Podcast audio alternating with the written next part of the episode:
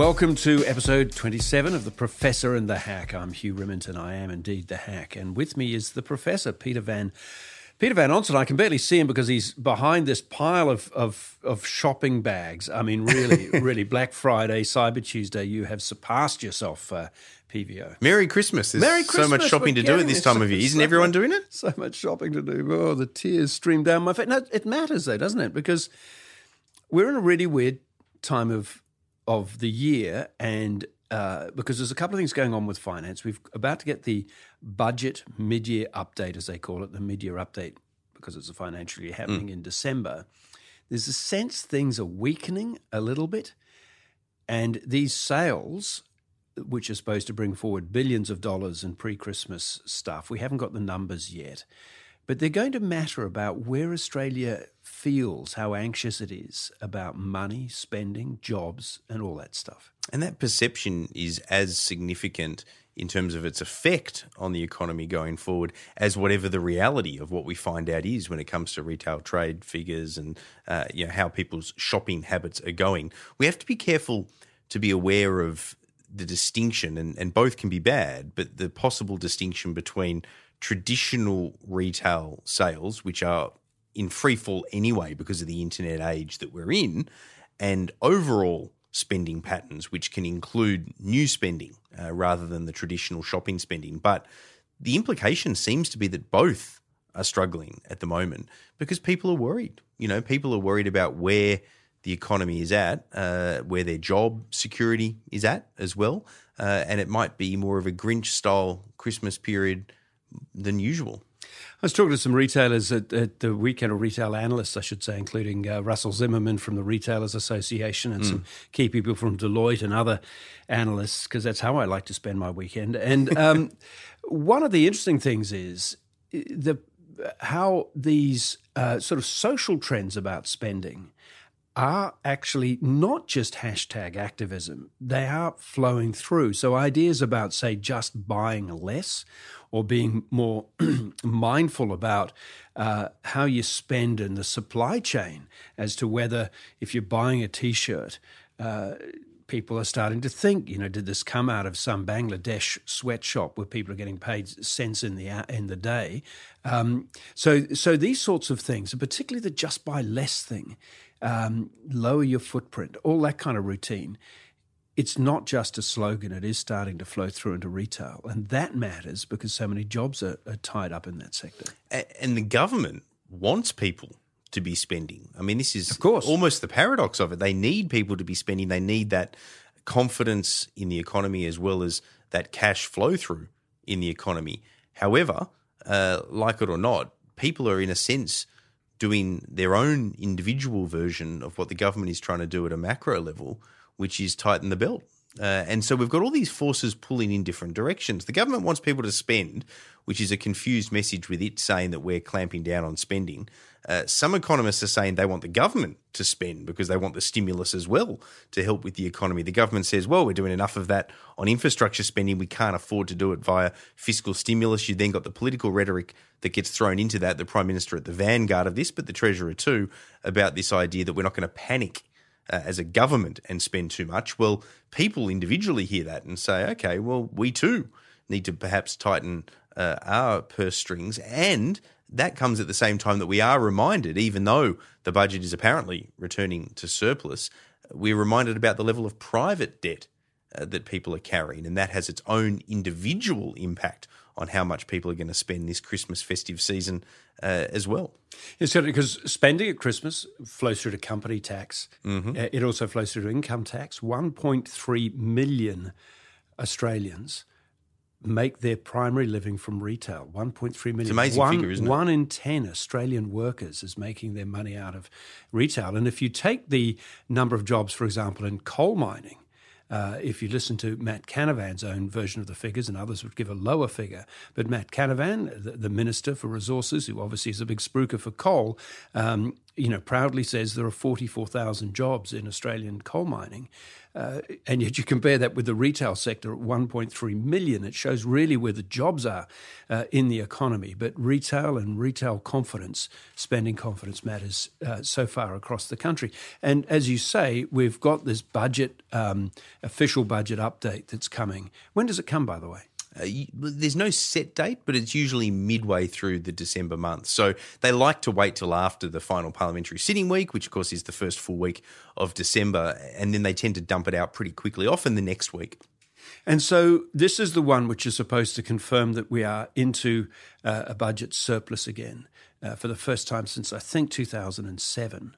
Uh, and this is going to be the jewel in the crown of Josh Frydenberg as a treasurer and also the Scott Morrison government. Which tells us everything that's wrong with politics, doesn't it, Hugh? I mean, look, yeah, sure, we're going to hit a formal budget surplus for the first time in however long, but – it's the equivalent of applying the handbrake to a car at the same time as the accelerator when people are saying we need to spend more and people need to spend more and the economy needs to be stimulated. Look at how bad things are. Look at how low interest rates are. Interest rates only go low because the economy is sagging. And at the same time, you've got the government running around with their undies on their head, exclaiming how great it is that they're about to hit this budget surplus.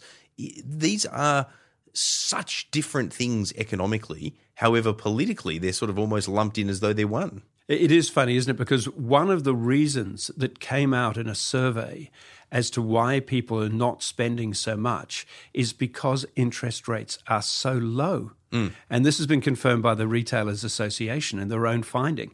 Now, this is kind of, it almost makes you weep because the purpose for lowering interest rates is to stop people saving. Is to yeah, There's stop, no value stop people saving, but also to um, make money cheap. Exactly. Uh, so that people can feel confident in borrowing without taking a lot of expensive debt on to go off and put something on the credit card or whatever it Don't might be. worry about putting extra into reducing your home loan because interest rates are so low, you're not getting badly hit by interest only rather than principal payments on your home. So spend up, people. Help stimulate this economy. Of course, the irony is here if people do take that advice, then that puts upward pressure on interest rates. Yeah, but but that's it. You want to stimulate some people to go out and do it. But but the interesting thing is is that people have changed. The the mentalities have changed since the days, you know, 15, 20 years ago, where with interest rates go down, everything, thank God I've got money to mm. spend again. Whereas now the signal they get is, gee, they keep dropping interest rates. The economy must be weaker than I thought. Uh, that means that my job is more vulnerable than I thought it might be. Uh, my business that I might be working for might be more vulnerable. And so, therefore, um, I had better not spend. I better keep it socked away for that rainy day, which is surely coming. So all the levers you pull on get the opposite effect at the moment. It is it is kind of weird. But I'm going to take issue with you to a certain degree respectfully, eh, only because I'm plug stupid. And to me, getting back into surplus over a cycle, we've been a long time since we've had a budget surplus.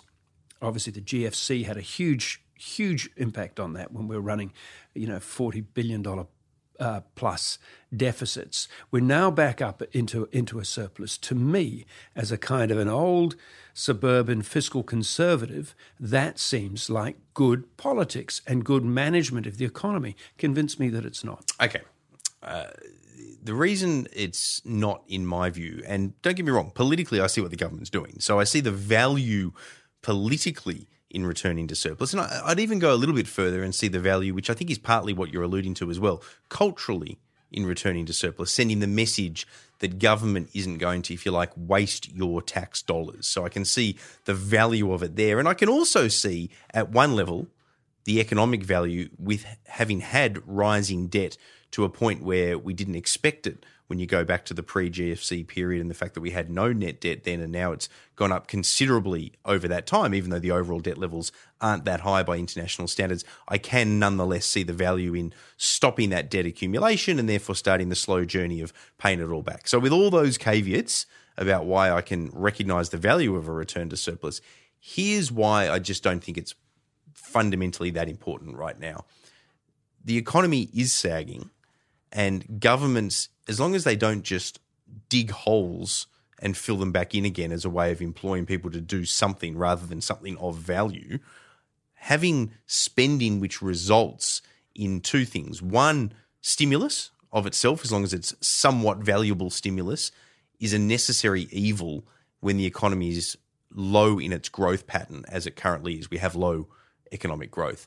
The other value is that the right type of spending, if it's well honed, as long as it can be relatively quickly done, can have massive productivity value as well. Now, what does that mean? Those two things combined mean that you can actually grow your way out of debt. Let me put it this way India, comparing Australia to India is always fraught with some difficulty, but India, as a developing country, has had rising debt in gross terms, just the dollar value of its debt. It has had rising debt since World War II, almost year on year, every year. However, its debt as a percentage of the national GDP has declined almost every year, year on year. In other words, by stimulating growth through running budget deficits, India today actually has less debt than it had in previous years gone by because as a proportion of the economy. As a proportion of the economy because it has used that debt to keep growing. So for example, politicians when they want to make a political point, they say, "Oh, we've got hundreds of billions of dollars of debt in this country." That's not a good thing, sure. But if the economy is growing because of that accumulation of debt, if it's so well at spent a at a higher rate, then we could actually have year on year our debt can go from these are made up figures 200 to 220 to 240 to 260 billion, but as a percentage of GDP, again made up figures, it can go from 20% to 18% to 16% because that debt is of such value to the growth of the economy that it's worth running. Now, the issue, which I know is what you're thinking, and a lot of Australians think, governments don't do that. Governments spend badly a lot of the time, and therefore the we, we they spend it on recurrent expenditure. This is the key point. Don't just accumulate debt by letting public sector wages get out of control or by using it on things which are just what we call recurrent spending. Use it on putting, big projects, or, or putting money to raise Newstart. Well, but that some that's one that divides economists. Actually, it's quite interesting because they some say there's productivity advances in that, others say that that there aren't. But certainly, if it's spent on things like the right infrastructure, for example, or the right reforms which are going to improve health or education provision, the things that then help stimulate the economy, or targeted, for example, through business incentives, which might result in tax cuts, which mean higher debt because there's less income flowing in. If those things can stimulate the economy in a way which means that instead of only growing at 1.5%, we grow at 2.5%, you can take on a lot of debt if you can make that debt work to get growth from 1.5 to 2.5%, for example.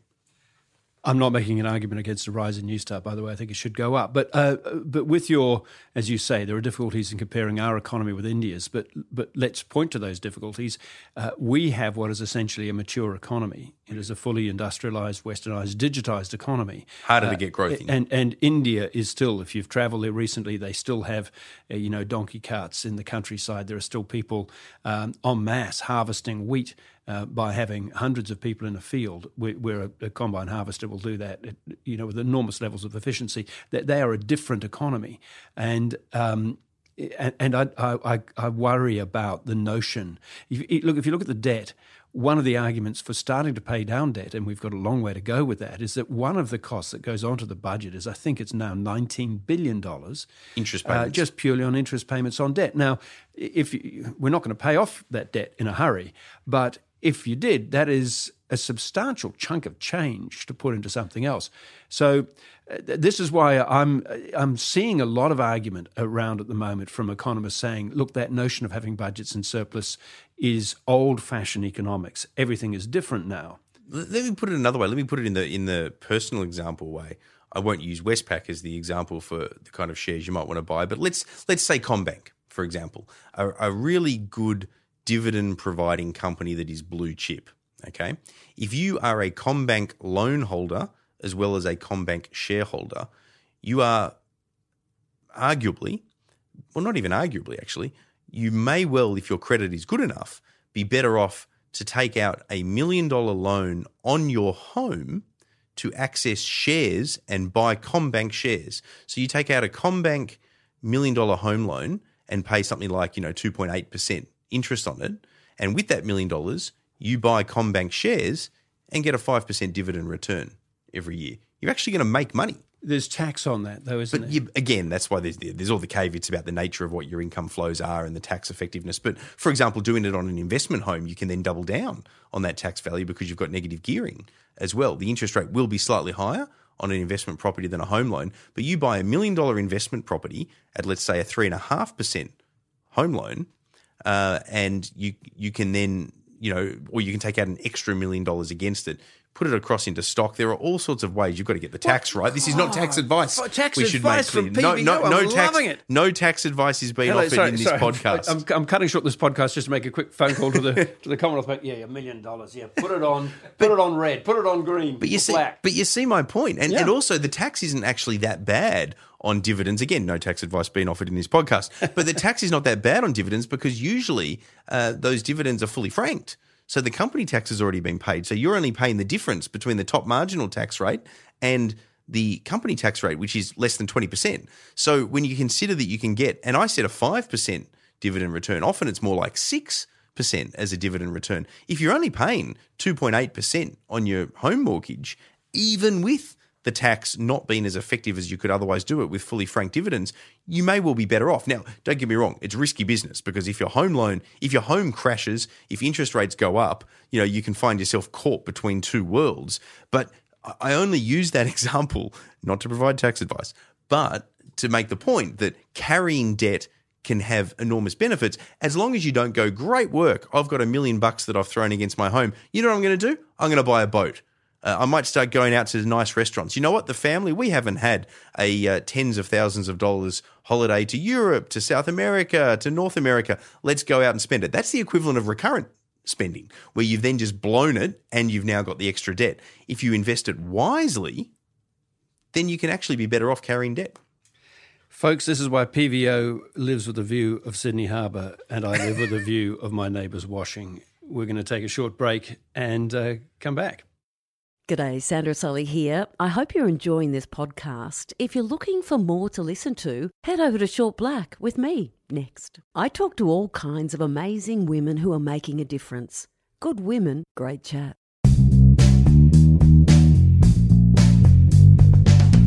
Welcome back. This is uh, part two of episode 27 of The Professor and the Hack. You've just had some excellent financial advice. No, you Please- haven't. No, you haven't. No follow it- financial advice contained in this podcast. Follow it to the letter, and um, and when the lawsuits come, uh, We're indemnified addresses- by ten, aren't we? I'm sure we, we must be. This is a ten. I'm getting nods all around the room, so that's that's confirmation. Yeah, good luck with that one. Yes, his uh, his uh, his address is uh, no. Um, uh, it's been really interesting. Uh, the legislative race to the finish line Medivac bill, which the government is so determined to get sorted out. They're trying to get um, Jacqui Lambie over the line. Don't you love it that their biggest ticket policy item is actually not a policy, but it's to remove a policy?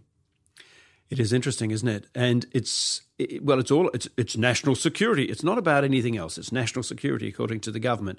Uh, and this is to try to get rid of the bill, which, uh, uh, in her brief time in politics, Kerryn Phelps uh, sponsored, which was to allow uh, a, a mechanism by which uh, people on Manus and Nauru, should they have a couple of doctors say that they need to get medical attention on the mainland, they can have it, and the government gets limited control over their ability to have that.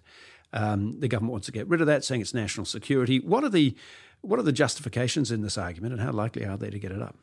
Well, their argument is that the Medivac bill does one of two things, and, and one argument I think stronger than the other. The strongest argument is just simply that the full power of decision making should be left in the hands of government. They're the elected personnel put in the position of making public policy, and and you are taking, at least to some extent, that public policy decision making out of their hands and putting it in the hands of medical experts. Now, a lot of people say that's fine because where it is a medical public policy decision, medical experts should be making that decision.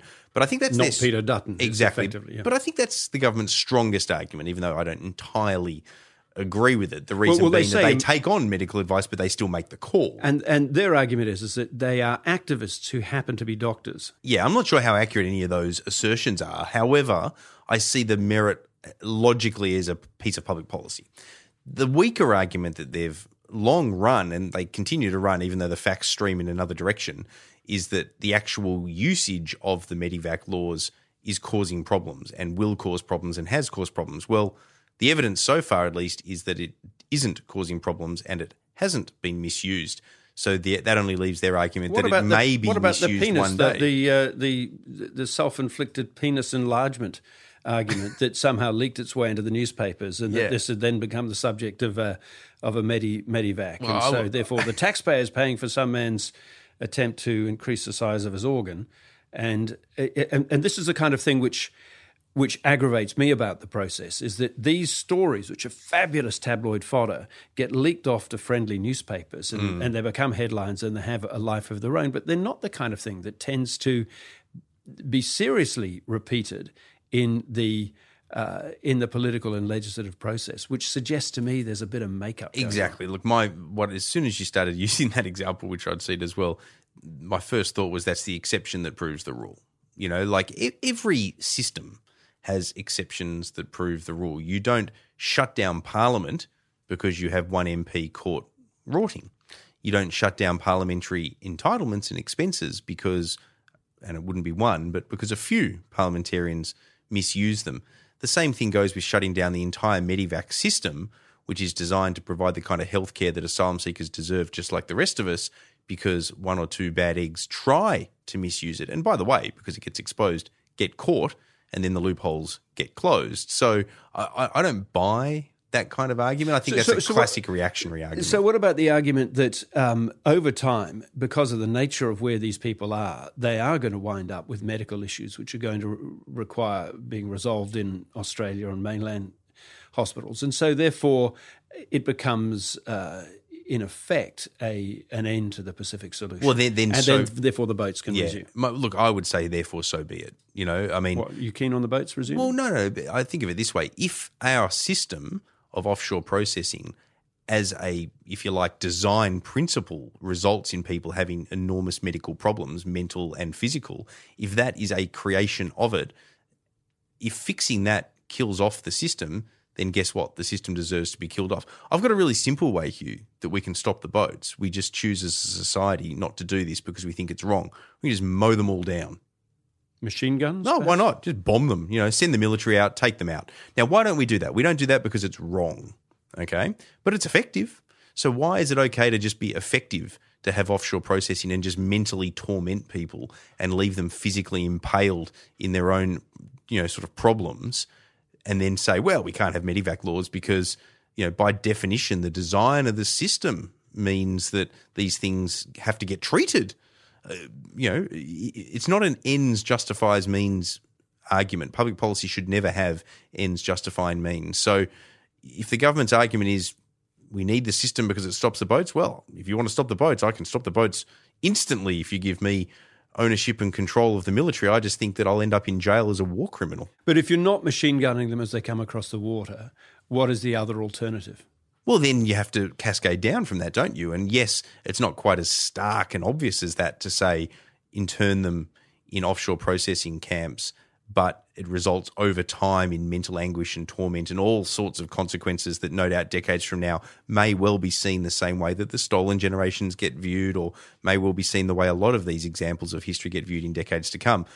But it's not that far off in terms of consequences. You know, if if you're locking up 100 people, okay, and if the percentages tell us that a massive number of those people suffer legitimate mental and physical ailments that last a lifetime afterwards, you're not that much better than if you'd done things that at the time would have been viewed as catastrophically inappropriate from a public policy perspective if they end up being similarly catastrophically inappropriate decades gone by. The only difference is is that you then got a minister in an aged care home if they're not being abused by the system. Of course, let's assume that our Royal Commission has fixed it up by then.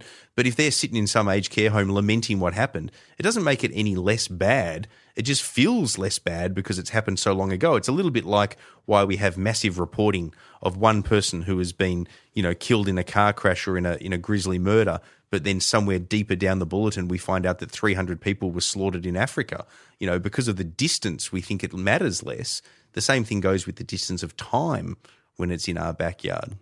And hanging over all this, and this is the argument, the best argument to me emotionally for the Medivac bill as it currently exists remaining, is the death of, of the young man, I think it's pronounced Hamid Khazaei, who died from a cut in his foot. Hmm. And and the coroner in Queensland had a look at that and was was just so full of condemnation for a process by which a healthy man in his 20s uh, can get a cut on the foot.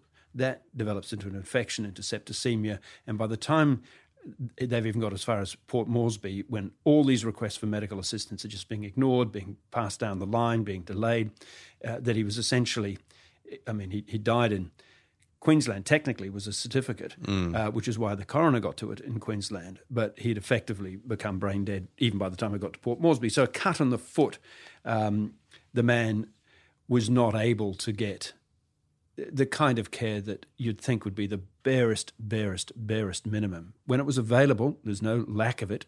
Uh, it just required getting him to where that was, and and uh, you know the, the, thought that that happened under um, this government's watch, and uh, it deserves to be, um, you know, to, to, hang over them, and they yeah. can't wash that one away.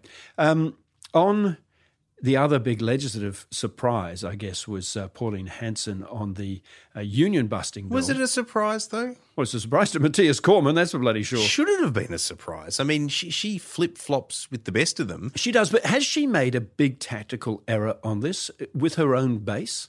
I don't know. Actually, that, that, that's a good question. She she obviously decided. Well, firstly, we know she flip flops a lot. She says she doesn't, but she does. Take that as a given.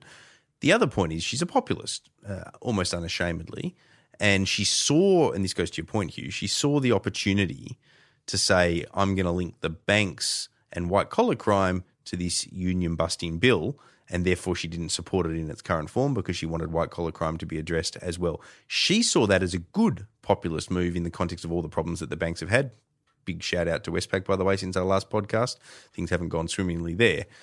But it does go to the point that these guys, like the Westpac chiefs, in their absolute perfidy, have you know the the ripples that flow from this mm. go down to government legislation because you become so on the nose that the political process will stop doing things yeah. that would otherwise have done without the banks would Pauline Hanson have rejected this union bill no I don't think so and to your point whether she made a tactical blunder or not only time will tell. I know that's a trite saying, but it it will take time for us to tell because Short term, it looks like a good populist move. If you want to do that to the unions, I'm for it, but you've got to do it to white collar criminals or white collar potential criminals as well.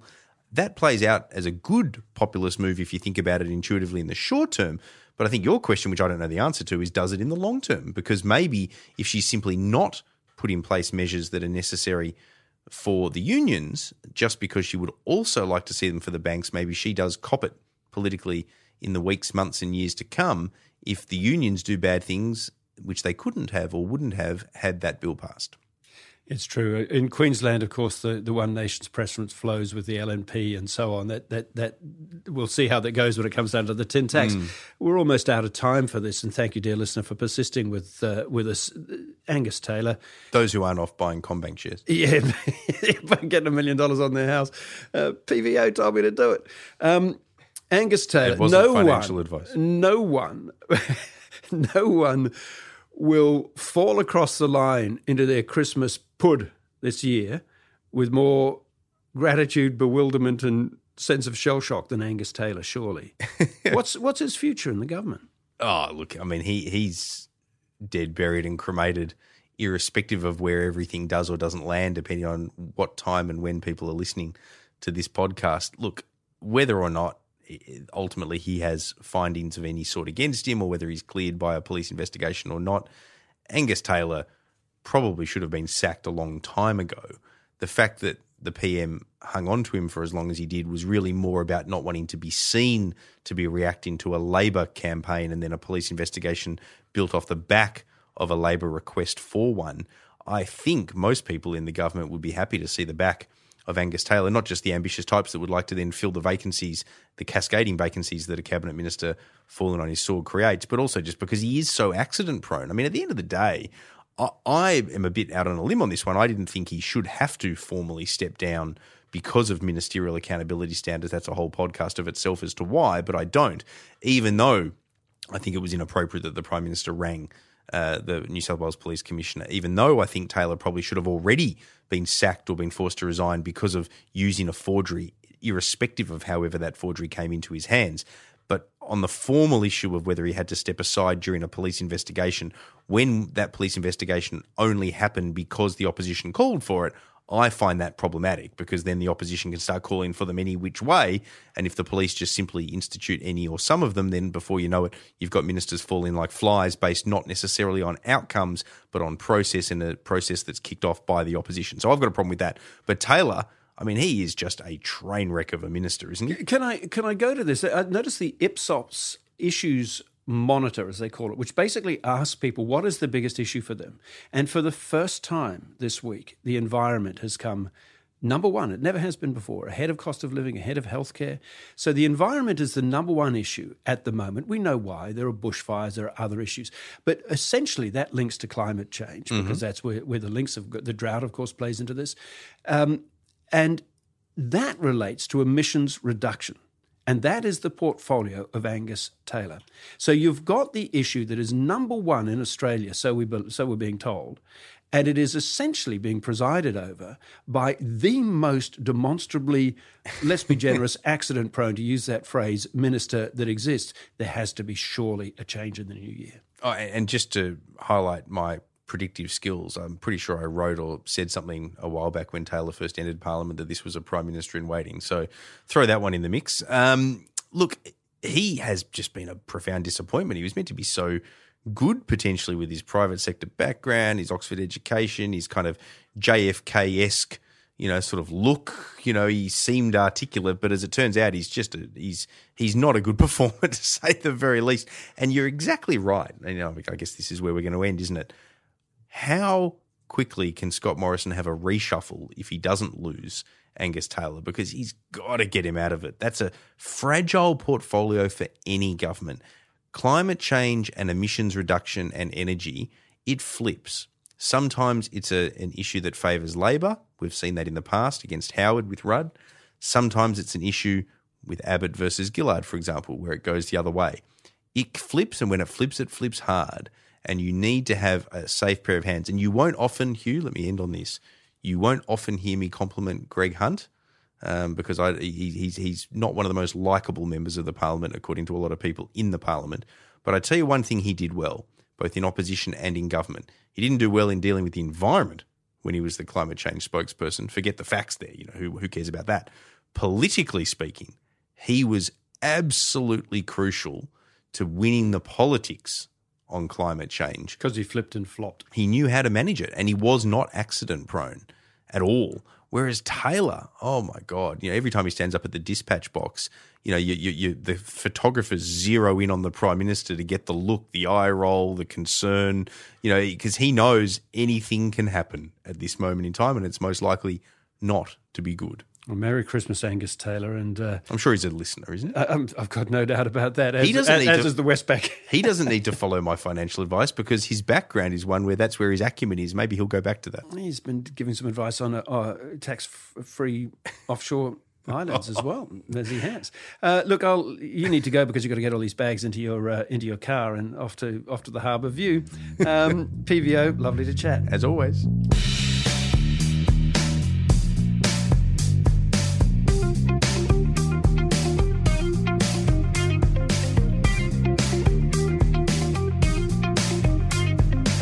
You have been listening to a 10 News First podcast for 10 Speaks.